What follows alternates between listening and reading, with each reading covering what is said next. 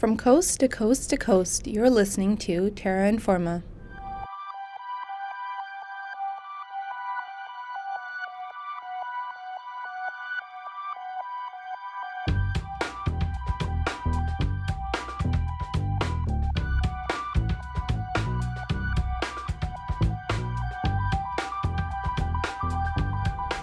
Hello and welcome back. I'm Kezia. And I'm Tiana. We'll be your hosts for the next half hour of environmental news from across Canada and around the world.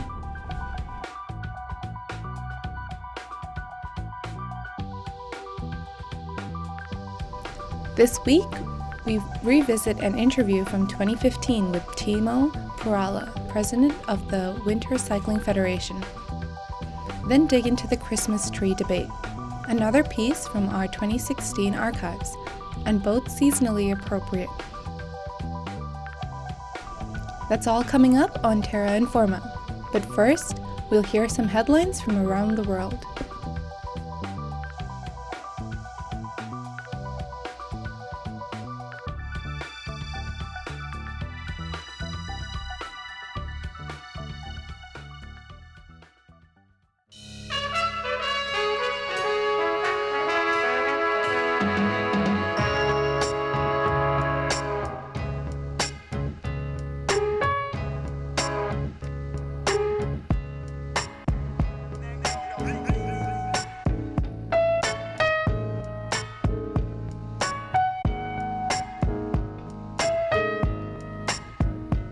The Calgary Board of Education and Bullfrog Power have teamed up to fund Good Day Sunshine, a recently announced initiative to install 5 new solar PV systems on Calgary elementary schools. The installations, located on Senator Patrick Burns School, Chinook Park School, Dr. E.W. Coffin School, Highwood School, and Minnipur School, were driven by teachers' and students' desire to promote sustainability and take environmental action through clubs and programs. At 10 kilowatts each, the systems will collectively displace 850 tons of CO2 emissions annually. Bullfrog Power CEO Ron Seftel says, quote, "Through the installations, students are able to directly participate in the generation of clean, renewable power for their neighborhoods, getting to experience firsthand the value and pride that goes along with giving back to one's community," end quote.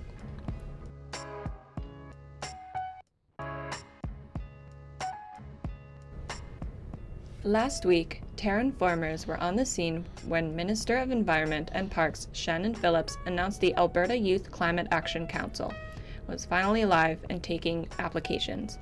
The council is looking for young adults aged 18 to 26 years from diverse backgrounds and knowledges to give feedback on the climate change issues and actions that are a priority for youth here in Alberta.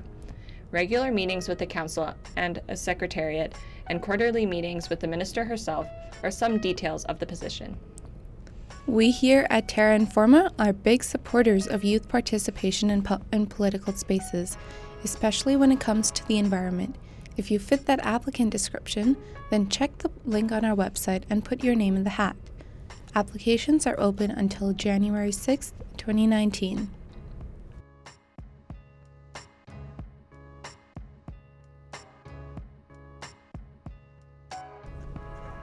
If you didn't know, we're a little batty for bats here at Terra Informa and have exciting news for our furry flying friends. A pilot study conducted by Texas State University and Bat Conservation International test drove some new technology that reduces bat mortality from wind turbines by up to 54%. The devices, developed by a company called NRG Systems, jam the echolocation ability of bats so they avoid the airspace around turbines, while leaving other wildlife unharmed. This technology matters because, as Brogan Morton, Senior Product Manager at NRG Systems, says, quote, "It is no secret that wind turbines cause mortality to bats. This has become an increasingly critical issue as bat populations across North America continue to decline," end quote. After 2 years of testing, the technology has been demonstrated to reduce fatalities in 2 species of bats, the Brazilian free-tailed bat and the hoary bat, with the developers hoping to increase that number.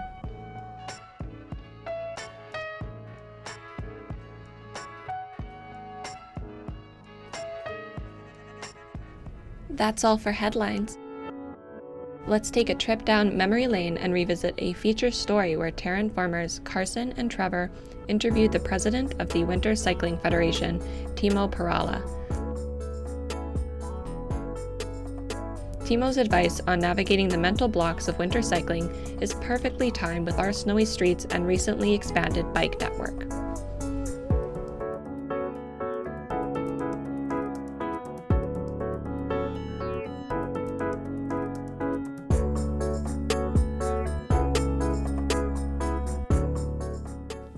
I don't know about you, but I'm not a winter cyclist. It's too cold. You need all the stuff. It's dangerous enough cycling on the roads during the summer in the city. Winter cycling? Forget about it. Okay, I've never even bothered to try. But Trevor and I spoke to someone who wants me to. Someone who wants us all to. My name is Timo Perala. I'm the president for the International Winter Cycling Federation. And, I like biking because it's the easiest way to get around in my city. Most convenient, fastest, doesn't cost a lot. Lots of reasons. It's fun. That's enough. Timo may love to cycle, but don't call him a cyclist. I'm not a winter cyclist. I'm not a cyclist. It's weird for me. It's like telling people that, I eat, I brush my teeth, I'm a teeth brusher or something like that. If I would say that in Oulu to somebody, hey, I'm a winter cyclist, and they go, what? So it's a normal thing to do, and to normalize that, I think the way to go. If you make it extreme, it's going to stay extreme. Why is it a good idea to be cycling in the winter? Why it's a good idea? Well, our cities, in North America, the cities, they are not for people. It seems like the cities are built for cars, and we have to change that. And cycling and public transportation, they are the best. Cycling, walking, and public transportation are the keys to that. And that's why you should make these sustainable transportation modes year-round. You should make it. It's not clever to build something and say, we closed it down for 6 months. No, okay. It's not a very economical way to do things. When you do something in winter cities, it should be usable through the year. Otherwise, don't even do it. But it's a good way to help the cities to become more livable for the people. The cars are doing fine nowadays. Too well.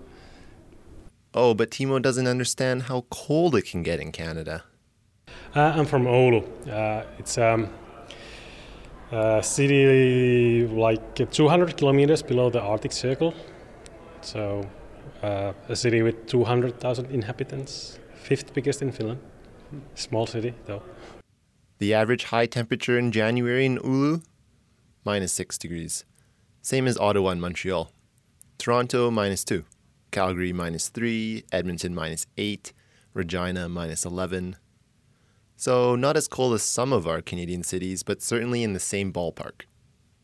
So it's a growing city, and the feel is it's a winter city.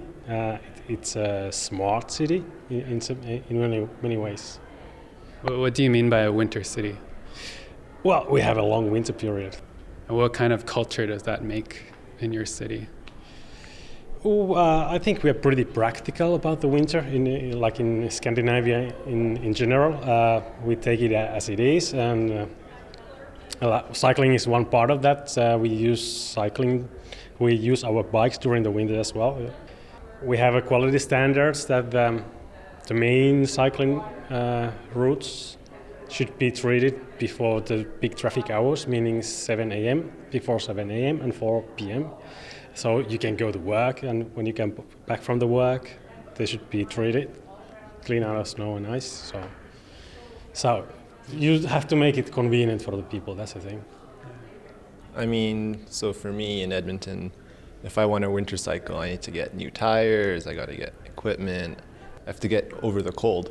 So what are some maybe misconceptions about winter cycling or things people are scared about but aren't true about winter cycling?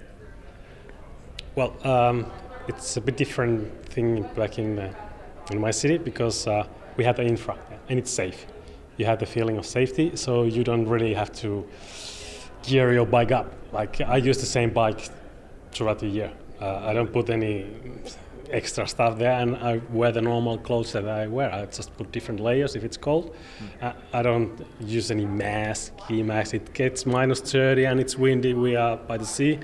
So I think what you do here quite a bit that you make it a bit too extreme for the people. Like you have to gear up.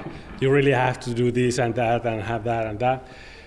It can be partly true, yeah, because I understood that your distances are a bit greater. Like in Oulu, it's the average cycling distance is 2.9 kilometers, and if it's minus 20 to minus 30, okay, it's a short trip. It takes 10 to 15 minutes to do that, or even less. So you really don't have to prepare yourself that much. And well, that's the thing. But I would be careful, like telling people how extreme it is, because it scares people and they won't start doing it. Yeah. When you make it convenient and everybody can cycle. In my city, the kids bike to school. Some 50% of the young kids they bike, and you can see like in my city in Oulu, there's old people going grocery shopping in their bikes. They're like 80 years old, and they are not dying out there. So, and that goes for winter as well. Yeah, true winter. Yeah. It can be pretty impressive for like people from North America to come over there and see that hey, there's like this granny is cycling there. But it's like that. It's normal. It's for everyone, and I think winter cycling should be for everyone. Mm-hmm. One big problem here with. In terms of attitude towards bikers or cyclists, especially coming from people driving cars, it's very hostile because they're sharing the road and cyclists is always in the way. Is there a strategy to sort of get over that stigma or that culture? Yeah, well, yeah, I know that's a tough question here. In all North American cities, it's the same thing that. The car culture is really strong, but you just have to try, like, two pilots, one bit of cycling infrastructure from, I don't know, for a few kilometers, a really good one, and people will see it. I think it will benefit the car drivers as well. When people move from cars to bikes, there's more space for the cars. So. It's a win-win situation at the end. It shouldn't be like people fighting. It should be like more cooperative because I think the city will benefit about it. The city will be more livable. There's less cars probably, more space for the cars as well. So try to get rid of that, like this fighting. I think another thing people probably wonder about is it seems like it would be more dangerous to be cycling in the winter because of the ice and the snow and the cold. So how do you make it safe to cycle in the winter? Well, yeah, it's firstly, it's a question of the infrastructure. If you have, for example, cycling lanes, they're pretty hard to maintain during the wintertime.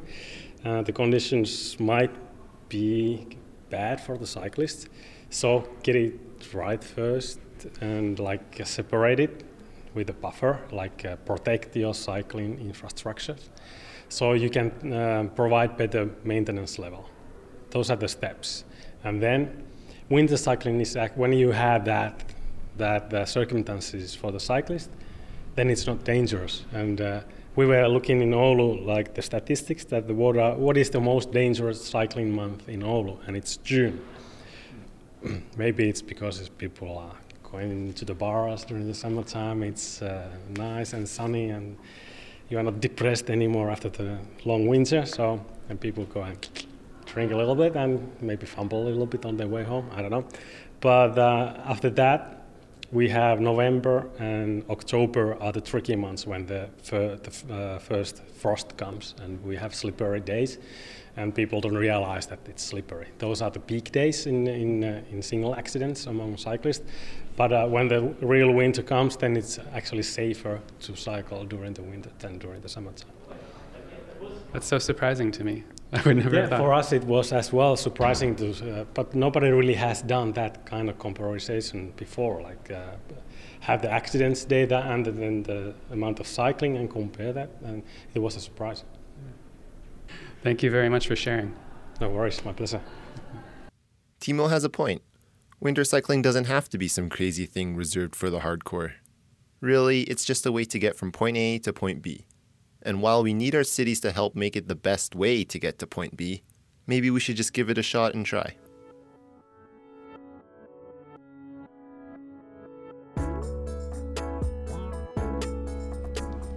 Did you hear that, Kessia?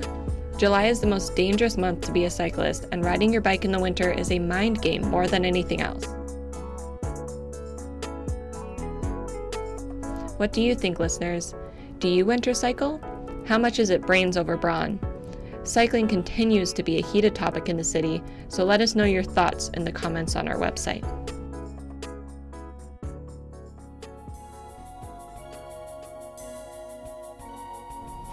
Speaking of heated topics, let's take a listen to another archive where Terra Informa Hamdi explores the environmental debate between artificial and real Christmas trees and how each stacks up in terms of contributing to climate change.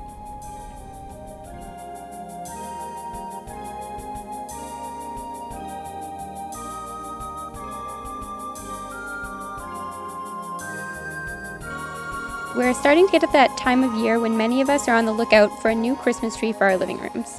We're usually faced with one of two options: spraying for the real deal, or going artificial. But who wins in the ecological showdown between the two types of trees? Each has its pros and cons, but when it comes to deciding which is naughty and which is nice, the answer isn't so cut and dried. Before sprucing up your den this holiday season, you might want to hear some of the facts, which Hamdi Asawi will take us through. Rocking around the Christmas tree at the Christmas party hop. Mistletoe hung. For almost 30 years now, my family's used the same artificial Christmas tree to celebrate Christmas. And until recently, I hadn't really thought twice about it. I mean, I knew that there were real-life Christmas trees out there, and people who cut them down or buy them, but it never really occurred to me why we didn't. When I asked my parents why, they said that when they bought ours, there wasn't much room in the budget or apartment for authenticity, even though my mom prefers them. Apparently, her dad used to bring one home every year. And this got me wondering about other people. What makes them choose one tree over the other? So to find out, I hit downtown Edmonton a week before the big day to find out how some shoppers have dealt with this classic Christmas conundrum. Hi, what's your name? Renee. Hi, Renee. Do you have a Christmas tree at home? Yes, but I don't have it up yet. What kind of tree do you have? Is it an artificial tree or a real tree? It's artificial. And why did you choose artificial? Was my boyfriend's tree, but I would rather have a real tree. Oh, okay, so you kind of inherited the tree you have. Yes. And why would you prefer a real tree? It's more environmentally friendly. Really? How so? Well, you can replant the trees, and also you waste a lot of material making those artificial trees, I believe. Something to think about. Thank you very much for your time, Renee. Hi, what's your name? Jessica. Jessica, do you have a Christmas tree at home? No. How come? I live in a tiny bachelorette suite, and I go home for Christmas. Have you ever had a Christmas tree? Yeah, growing up. What kind? A spruce or an evergreen. So it was a real tree? Yeah. And did you prefer the real tree over the artificial? No, I think it kind of smelled like cat piss. Fair enough. Nowadays, if you had the space or the time to go out and get a tree, which one would you choose? Probably a fake tree, just because they're more eco-friendly. And now they have like those special LED lights that twinkle. Really flashy, huh? Yeah. How do you think they're more eco-friendly? because you're not constantly buying a new tree every year and chopping them down. Thanks for your time. No problem.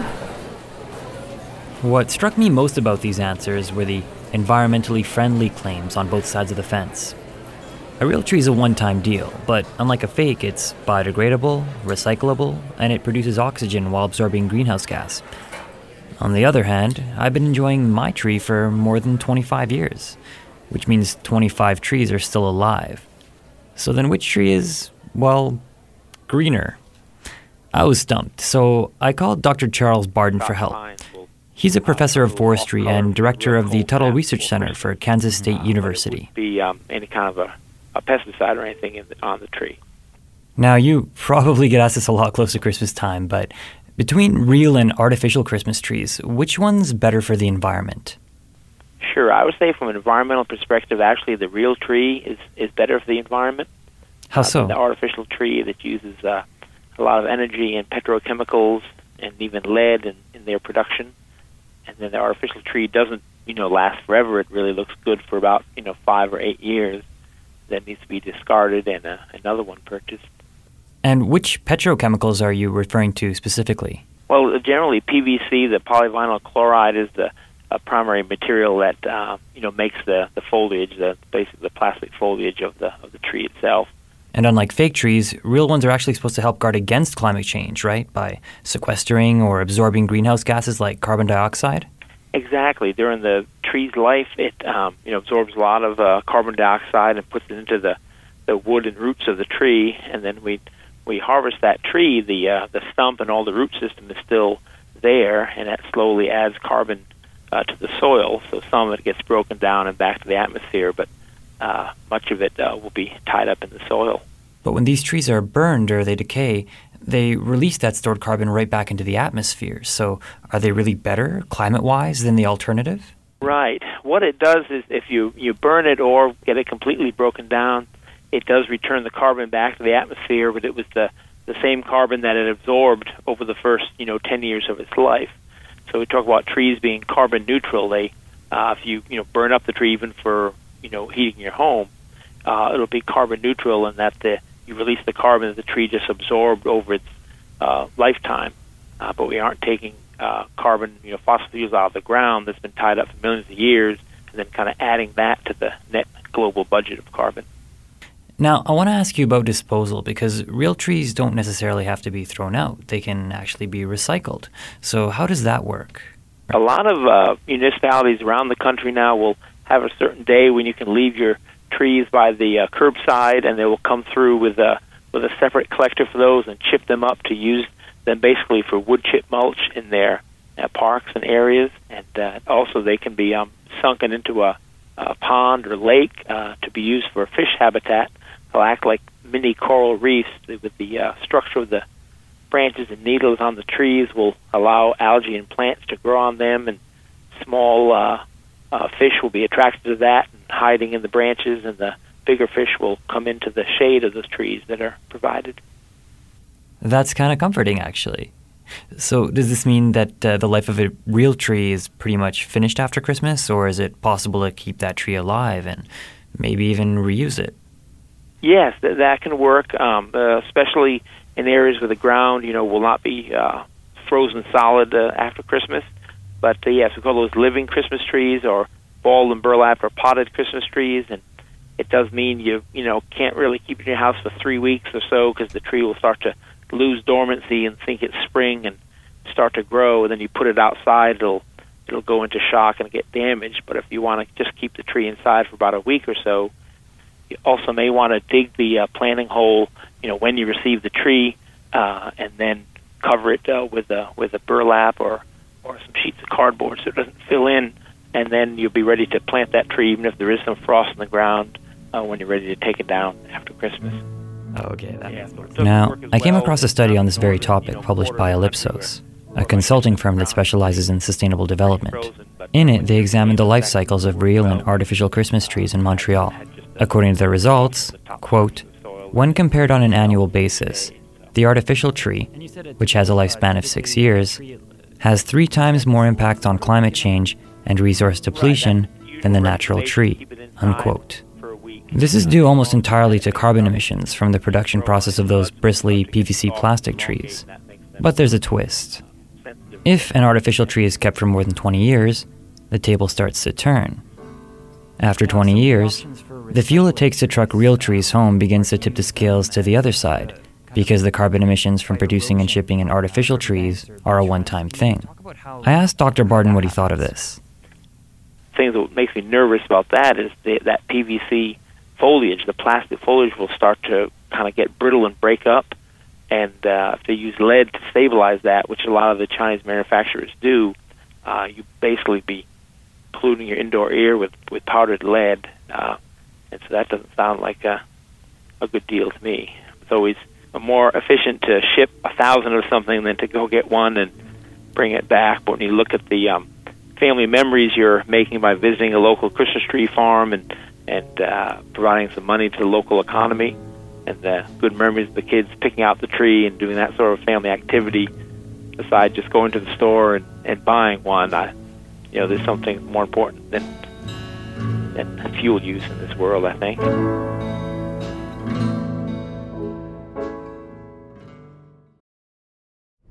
That was an archive piece talking about Christmas trees and the 20-year lifespan needed for an artificial tree to have equal greenhouse gas emissions compared to a natural one. 20 years is a long time. I don't know what your feelings are on commitment, but I'm not ready to take that step. Seems like a perfect alternative would be to visit the University of Alberta Forestry Society's annual Christmas tree sale. If you're celebrating the holidays in the Edmonton area, visit the tree sale located in the Corbett Hall parking lot near the University of Alberta Hospital. Open Monday to Friday from 3 p.m. to 9 p.m. and Saturday, Sunday from 9 a.m. to 9 p.m. This annual event runs until December 21st or until the trees sell out. 10% of proceeds are donated to the United Way. Check out their Facebook page for more info.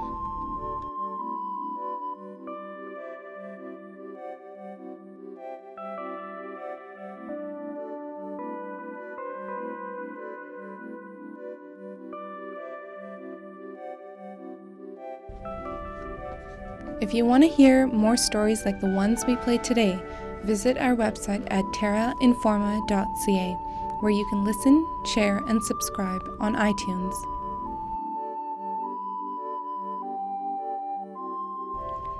That's all the time we have for this week's show. Before we go, I want to remind listeners that Terra Informa is a production of CJSR 88.5 FM, located in Edmonton, Alberta, and part of Treaty 6, the territory of Cree, Métis, Blackfoot, Dene, and many other First Peoples who continue to live and gather here.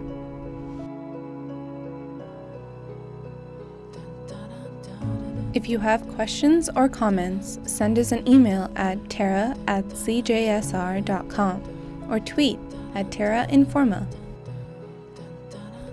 A big thank you to our contributors this week, Hannah Cunningham, Elizabeth Dowdell, Amanda Rooney, and Andrea Weeb. I've been your host, Tiana Barber-Cross. And I've been your host, Kezia Diaz. We'll catch you next week right here on Terra Informa.